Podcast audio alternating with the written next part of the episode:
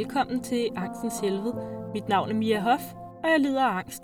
Det er netop den her angst, som skal være omdrejningspunktet i den her podcast, jeg har valgt at starte. Det her er mit allerførste forsøg med at lave en podcast, så jeg håber rigtig meget, at I vil bære over med alle mine begynderfejl. Men jeg glæder mig rigtig meget til at komme i gang, og jeg håber på, at jeg på en eller anden måde kan inspirere nogen, der lider af angst eller af anden psykisk sygdom, til ikke at føle sig alene, eller måske få en forståelse for deres egen situation, symptomer og alt, hvad man ellers bærer med sig, når man lider af angst. Derudover er det også for at oplyse folk, der måske ikke lider af psykisk sygdom eller angst, om hvad det er, man går igennem, fordi vi skal bryde nogle tabuer. Øhm, hvordan er det, man ser ud, når man er psykisk syg? Jamen, der er jo ingen definition på det. Vi ser jo alle sammen forskellige ud, og vi lever forskellige liv og kan forskellige ting. Udfordringerne er mange, og de kommer til udtryk på rigtig mange forskellige måder. Så måske folk, der ikke har angst inde på livet, eller psykisk sygdom inde på livet, kan få en forståelse for, at det ser rigtig, rigtig forskelligt ud. Blandt andet kan jeg jo komme med en lille anekdote fra mit eget liv. Min kæreste, da han mødte mig, tænkte, ah, psykisk sygdom, det er jo ikke rigtig noget, der eksisterer. Det er bare folk, der spiller lidt på den. Men han kommer jo til mig nu og fortæller, at han jo godt kan se, at man har nogle udfordringer, og han ligesom oplever nogle angstanfald og kan se, at det er faktisk ikke for sjov. Måske der sidder nogle andre pårørende, eller nogen, der bare har lyst til at blive oplyst omkring psykisk sygdom og det at lide af angst, der også kan blive inspireret til at tænke, uh, så det findes faktisk, og når det er sådan, de tænker, eller det er sådan, de oplever det. Jeg håber i hvert fald, at jeg på en eller anden måde kan bryde nogle tabuer omkring det at være psykisk syg. Jeg kan jo selvfølgelig ikke tale på alles vegne, når det er, jeg fortæller om psykisk sygdom og det at lide af angst fordi det kommer til udtryk på så mange forskellige måder, så er det jo ikke sikkert, at netop øh, din pårørende sidder og har de samme symptomer, som jeg sidder med. Men jeg håber stadig på, at det kan give en eller anden forståelse for, at det ser forskelligt ud for alle mennesker, og vi har en masse tanker og en masse bekymringer og en masse symptomer, der kommer til udtryk på forskellige måder. Jeg håber også på, at jeg på et senere tidspunkt i den her podcast kan komme ind på, hvordan det er at være pårørende, altså ligesom få deres stemmer ind over, for jeg tror ikke altid, det er særlig nemt at være pårørende. Jeg tror, det kan gøre rigtig ondt at sidde og kigge på sit psykisk syge barn, sit psykisk syge veninde, sin psykisk syge mor, far, eller hvad det nu kan være. For vi oplever det jo alle sammen på forskellige måder, og de har jo også nogle tanker og nogle kampe og noget, der gør dem rigtig kede af det. Så når dig, som er psykisk syg, sidder og lytter til det her, så husk lige at sende en kærlig tanke til dine pårørende, for de har også deres egen indre kamp. Uanset hvad, så håber jeg på, at jeg kan vise, at ingen er alene, hverken dig som pårørende eller dig som psykisk syg. Og det er næsten mit allerstørste mål med det her. Hvis jeg bare kan hjælpe en enkelt på vejen, så vil jeg være rigtig, rigtig glad. Det var en lille kort introduktion i, hvorfor jeg har valgt at starte den her podcast, og hvad min motivation er for at lave den. Og jeg håber, at I vil tage rigtig godt imod den.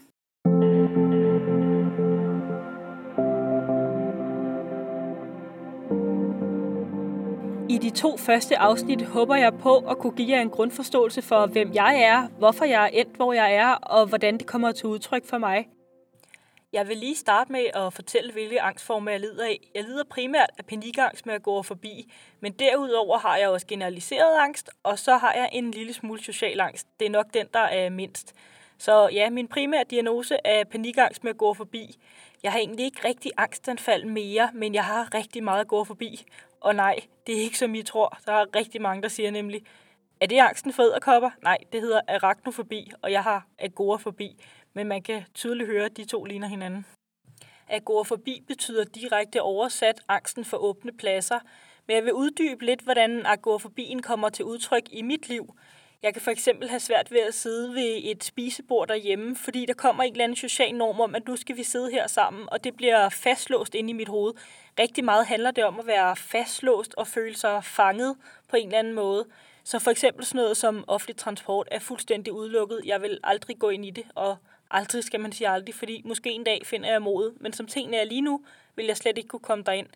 Det kan også være at sidde på en motorvej, gå ud og spise, øh, ind i et indkøbscenter.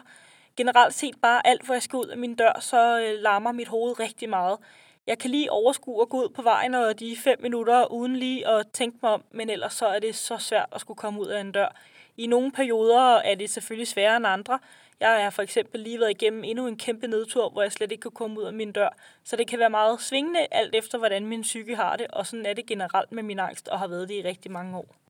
Når jeg skal ud af døren, så begynder mit hoved, åh oh, nej, hvad nu hvis jeg får angst? åh oh nej, hvad hvis jeg skal kaste op? Har jeg nu husket at tage en vandflaske med mig? Har jeg en pose med, hvis jeg nu skal kaste op? Og det kan være alt. Hvor langt er der hen til der, hvor jeg skal hen? Kan jeg, hvor hurtigt kan jeg komme hjem? Er der nogle lyskryds på vejen? Et lyskryds er også fastlåst, fordi jeg kan ikke komme videre. Jeg skal ligesom vente på, at der bliver grønt. Så sådan en lille ting kan også trykke mig enormt meget, og specielt på de dårlige dage. Det har skabt rigtig mange problemer. Jeg har haft svært ved at komme til skolehjemsamtaler nede ved min datters skole. Jeg har haft svært ved at komme og hente hende i skolen. Det er bare rigtig dårlig samvittighed, man har over for sit barn, når man ikke kan komme nogen steder. Forleden dag, der øh, tog mine søskende afsted i teateret, og jeg kunne ikke komme med. De tog min datter med, og de tog deres egen børn med. Og det der med at stå der på vejen og vinke farvel og sige, hej hej skat, have en rigtig god dag. Og man har så ondt i maven, for man vil jo rigtig gerne med. Men jeg kan ikke sidde inde i en teatersal, som tingene er lige nu, og se et stykke. Jeg vil gå fuldstændig i panik. Og det er lidt sjovt, for jeg kan ikke se logikken i, hvad det er, jeg er så bange for. Men i bund og grund er jeg bare rigtig bange for at få angst, og ikke kunne få angsten til at gå væk. Jeg kan ikke lide at være i den følelse af angst, fordi den er så ubehagelig. Jo tættere tingene er på mit hjem, jo nemmere er det for mig at tage mig sammen til at komme ud og øve mig. Men sådan en ting, som ligger længere væk, hvor jeg ikke bare kan komme hjem og skjule mig og ligesom få angsten til at komme væk, det har jeg slet ikke mod til at prøve lige nu. I andre perioder vil jeg have mod til at gøre forsøget. Men jeg tænker, at den her dårlige samvittighed over for børn, kan jeg nok ikke være den eneste, der sidder med. Jeg tror, at der er andre forældre, der tænker, også med social angst, eller ja, at gå forbi, som jeg har primært, at de har dårlig samvittighed over, at de ikke kan være der for deres børn, at de ikke kan komme med til skolearrangementer, med ned til samtaler, med i svømmehallen, med til en masse ting, som børn rigtig gerne vil. Øh, jeg har ikke prøvet forlystelser i rigtig, rigtig mange år. Jeg har været med i forlystelsesparker, men jeg kan ikke komme op i en forlystelse. Og de her små oplevelser, man går glip af sammen med sit barn, gør en rigtig, rigtig ked af det, for man vil jo gerne både være sammen med dem, grine med dem og hygge sig, men en eller anden psykisk ting skal bestemme over en på en måde, som er rigtig ubehagelig. Jeg er nogle gange enormt ked af at skulle være hendes mor og byde hende de her ting. Jeg vil komme mere ind på det her med relationer i nogle af de senere afsnit, for ligesom at beskrive dybtegående, hvad det er for en dårlig samvittighed, man har over for sine børn eller andre af sine pårørende.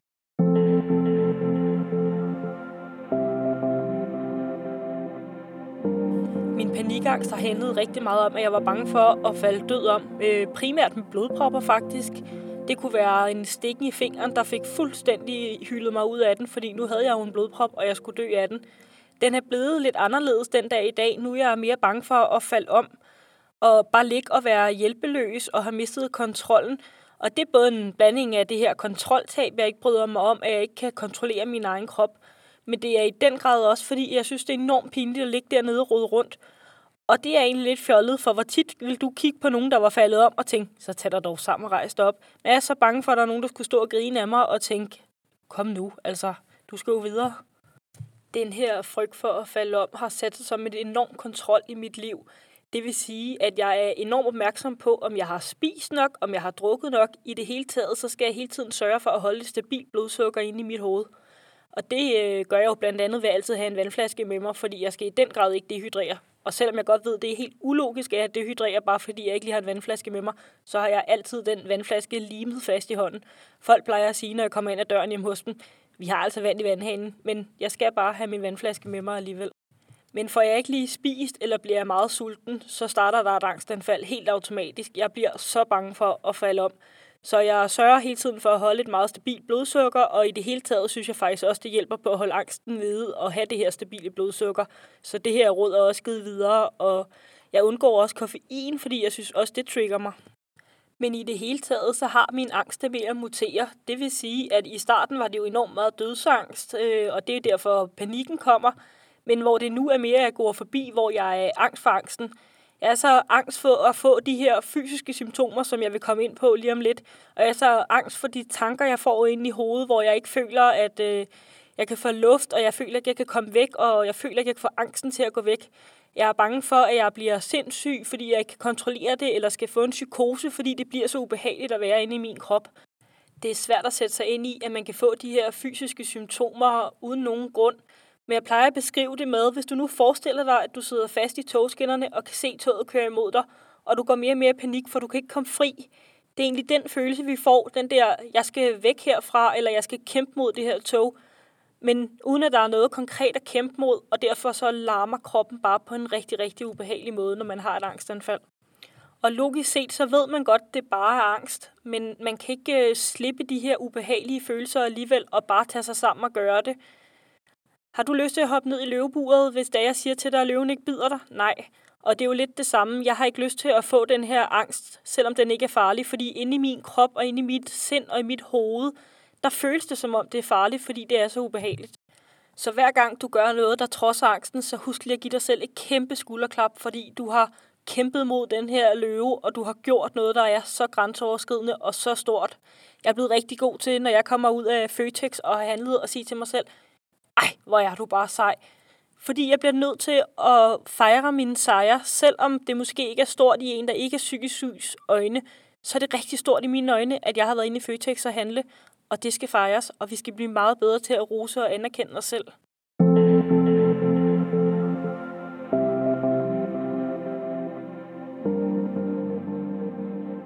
Så er der den generaliserede angst, som mere er den her hverdagsangst eller sådan overtænkning, bekymringer, der gør, at man har svært ved at sove og bare render rundt hele dagen og er ængstelig.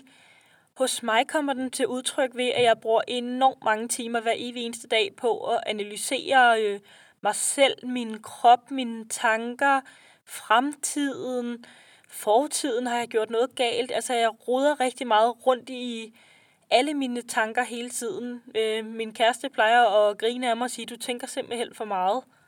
Og den hænger jo også lidt sammen med den sociale angst, hvor at jeg tænker, ej, synes de, jeg er dum? For mig er det rigtig meget det her med at være dum. Jeg er så bange for, at nogen skal tænke, at jeg er dum. Og jeg ved ikke lige, hvorfor det er det her ord, og hvad det her ord dækker over. Men det er i bund og grund bare at komme til at kveje mig, så andre kunne grine af mig, eller tænke, at jeg var uintelligent. Jeg bliver simpelthen så bange for, at nogen skal synes, at jeg har gjort det forkert, eller jeg er et dårligt menneske. Bare tænke noget rigtig, rigtig dårligt om mig. Og her vil jeg også komme med en lille anekdote fra mit liv. For eksempel, når jeg har holdt min datters fødselsdag, som jeg jo selvfølgelig gør hver år, der er min datters far, som jeg ikke er sammen med, mere inviteret, og hans familie, min egen familie og alle øh, vores tætte venner er selvfølgelig også med. Når jeg er færdig med de her fødselsdage, jeg græder, og jeg græder, og jeg græder, for jeg er så bange for, at der er nogen, der har synes, jeg ikke har gjort det godt nok, og ikke har lavet en god nok fødselsdag, der lever op til de standarder, som jeg i bund og grund selv sætter ind i mit hoved, men som jeg føler, de beder mig om at leve op til. Så mens jeg ligger her og græder, så må jeg simpelthen ringe rundt til nogle af de mennesker, der har været med til fødselsdagen, for at høre, om der er nogen, der er sure på mig, eller om jeg har gjort noget forkert. Bare for at få en eller anden midlertidig beroligelse i, det er faktisk okay, det jeg har gjort.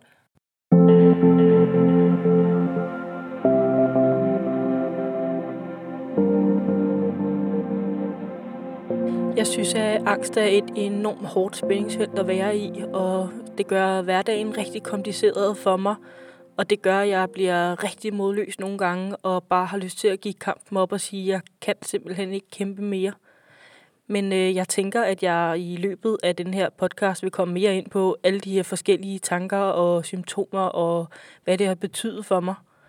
Nu vil jeg komme lidt mere ind på de fysiske symptomer, både de mere kendte og så de knap så flatterende, som man egentlig helst ikke snakker højt om, når man lider af angst, som kan gøre en lidt øh, flov, lidt generet, men jo som desværre også er en del af at lide af angst. Og præcis det tabu skal vi jo også have brudt, fordi det skal ikke være pinligt, det skal bare være normalt. Blandt andet kan man have hjertebanken og svært ved at trække vejret. Det kan både føles som en klump i halsen, men det kan også føles som sådan at man har svært ved at hive luften helt ned i lungerne. Jeg ved ikke, om I kunne høre, at jeg også lige tog en vejrtrækning for lige at prøve efter, fordi jeg er blevet så vant til at skulle mærke efter, om man kan trække vejret dybt ned i maven. Men derudover så ryster jeg enormt meget på hænderne. Min datter plejer at sige, mor, hvorfor ryster du? Og så må jeg jo sige til hende, at det er bare fordi hovedet driller. Nogle gange så opdager jeg ikke engang selv, at jeg er i gang med at ryste. Derudover kan man have det både varmt og koldt, sådan lidt koldsved, og man kan svede enormt meget. Og den lugt, der kan komme fra angstens sved, den har bare en helt speciel, rigtig harsk lugt, der er rigtig dårlig desværre. Og det er netop en af de symptomer, som er rigtig, rigtig trælse at have, fordi det er ikke særlig rart at gå og lugte af sved, fordi man har haft et angstanfald, eller har haft nogle angsttanker, eller sådan, at det har kørt på højt tryk. Så det kan være rigtig generende, at man sveder på den her måde. Nu når vi er i de mindre flatterende, så får jeg blandt andet enormt meget kvalme, og det leder nogle gange til, at jeg skal kaste op. Jeg laver primært sure opstød, og det er den pose, jeg nævnte tidligere, hvorfor jeg altid har en pose på mig. Det er, fordi jeg er enormt bange for at stå og kaste op et sted. For hvis angsten bliver rigtig slem, så øh, begynder jeg at lave de her sure opstød, og der kan komme rigtig mange af dem. Og det synes jeg er enormt pinligt, og det prøver jeg ligesom på en eller anden måde at afvære ved at tage en pose med mig. Derudover så får jeg enormt kolde hænder, og det kan være enormt pinligt, når man skal stå og hilse på folk, at man kommer der med sådan en rigtig kold, vådsvedende hånd, og man skal stå der og sige, øh, hej, jeg hedder Mia, og forsøg ikke at vise dem, at man ryster, og man næsten ikke kan få vejret. Altså, jeg er blevet ret hurtig til at hive det her skilt op. Jeg lider af angst, fordi så har jeg ligesom fortalt folk det, og så øh, skal de ikke tænke noget dårligt om mig, hvis det er, at de kan se, at jeg ryster, eller jeg bliver fjern i min måde at være på. For et angstanfald kan jo se ud af meget udad til, men det kan faktisk også se ud, som om man bare sidder og stiger ud i luften og ikke er interesseret i samtalen. Så jeg holder ret hurtigt det her kort op foran mig. Jeg har angst, så øh, derfor skal I ikke tænke alt muligt om mig. Og det er jo også en eller anden form for beskyttelse at kaste det her kort, for så bliver det lige pludselig lidt nemmere for mig at være i situationen. Derudover har jeg en tendens til at begynde at græde, hvis det er, angstanfaldet kommer, både fordi det er så ubehageligt at være i, men også fordi jeg bliver så opgivende, og det er også egentlig en måde at få forløse noget af al den her angst, fordi når man græder, så ligesom om, at der falder lidt ro på mit system, synes jeg i hvert fald. Det er jo ikke sikkert, at alle har det sådan, men jeg synes, at tårne godt kan gøre, at der kommer lidt ro ned i min krop igen. Og det er jo ikke i alle situationer, det er så rart at stå og græde, så jeg har også en tendens til at stå og sige undskyld, undskyld, undskyld.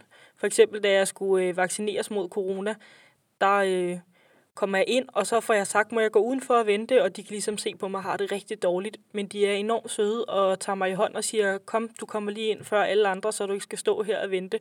Og da jeg skal forbi hele den der kø, der vælter tårne ned, og jeg er jo bare sådan, undskyld, undskyld, undskyld til alle de her mennesker, for jeg synes jo, det er dybt pinligt, at jeg skal gå forbi dem alle sammen. Men jeg kunne simpelthen ikke stå i den her kø og vente på, at det var min tur. Og så kommer vi til de tre symptomer, som jeg synes er de allersværeste at skulle nævne herinde, men som selvfølgelig skal med, nu når jeg vælger at bryde tabuer, så der ikke sidder nogen og tænker, er det kun mig, der har det sådan, eller nogen, der måske ikke har opdaget, at det her faktisk også er en del af angsten.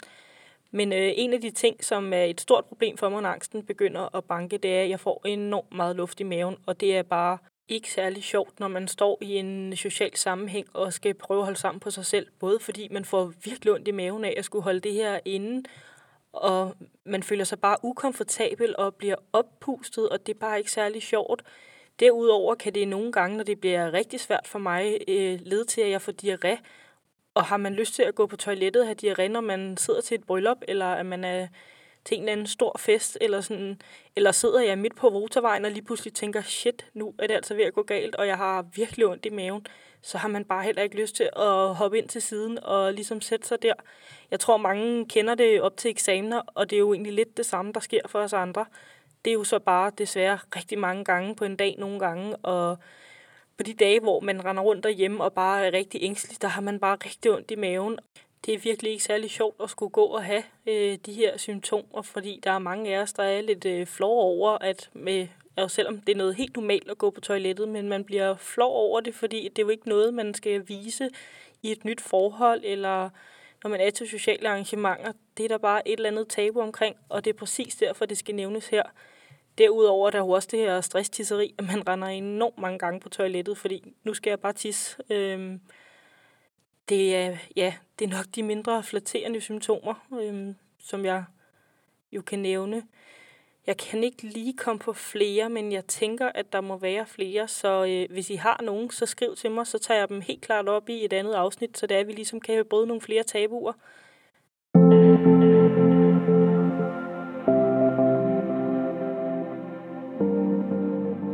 I er velkommen til at skrive til min mail eller inde på min Instagram, hvis I har nogle spørgsmål omkring min angst, eller nogle kommentarer til den her podcast, eller generelt bare har nogle emner, I synes, jeg skal tage op, eller komme med nogle af de her symptomer, som I oplever, eller tanker. Jeg synes nemlig, vi skal kunne dele noget mere, og jeg vil selvfølgelig dele ud af dem her. Min mail er miahof og på Instagram hedder jeg frøkenhof, og hof er med to F'er. Det har været lidt spændende at optage mit første afsnit, og jeg har selvfølgelig lige siddet og hørt det igennem, og puha, hvor kan jeg høre, at jeg snakker meget hurtigt nogle gange. Det er selvfølgelig noget, jeg vil øve mig på, og noget, jeg håber, I kan bære over med her i starten. Jeg skal jo også lige finde ud af, hvordan man gør. Men øh, jeg håber, I kan bruge afsnittet til noget og få en forståelse både for min angst, men måske også for jeres egen angst, eller for jeres pårørendes angst, eller bare generelt om angst. Derudover vil jeg gerne sige tusind tak til Hannibal for at have lavet det her flotte øh, podcast-logo, jeg har fået mig. Jeg synes virkelig, det fanger en stemning, og den har han været med til at skabe. Øhm, det betyder enormt meget at få den her hjælp i opstarten. I kan finde ham inde på www.korting.dk. Jeg synes virkelig, at han har lavet et flot stykke arbejde. Hannibal har formået at skabe øh, den præcis stemning, som jeg er i, når jeg sidder der og tænker og reflekterer over min angst. Fordi der er jo også kommet nogle positive ting ud af lide angst. Det har givet mig en enorm empati over for rigtig mange mennesker. Der skal samtidig lyde en kæmpe stor tak til Michael Hartmann for at have leveret den musik, I hører, både i starten, under og i slutningen af min podcast. Jeg er virkelig, virkelig taknemmelig for den hjælp, jeg har fået af jer begge to. Så tusind tak herfra. Jeg håber, I alle sammen er kommet rigtig godt ind i det nye år 2022. Det skal være et år, hvor vi får brudt nogle tabuer, kæmpet mod angsten og sagt, øh, ja, hvad må man sige herinde, nogle ikke så pæne ord til angsten og vist, at vi kan meget mere, end den angst fortæller os, for den skal ikke have lov at kontrollere vores liv. Jeg håber selv, at jeg en dag kan nå dertil, hvor at det ikke er angsten, der styrer, men det er mig, der styrer. Det er det største ønske, så her fik I mit nytårsforsæt. Jeg skal kæmpe mod angsten, og jeg skal genvinde mit liv og min førlighed. Mange tusind tak for, at I gad at lytte med i det her første introafsnit. Vi lyttes ved næste gang. Ha' det rigtig godt så længe. Hej.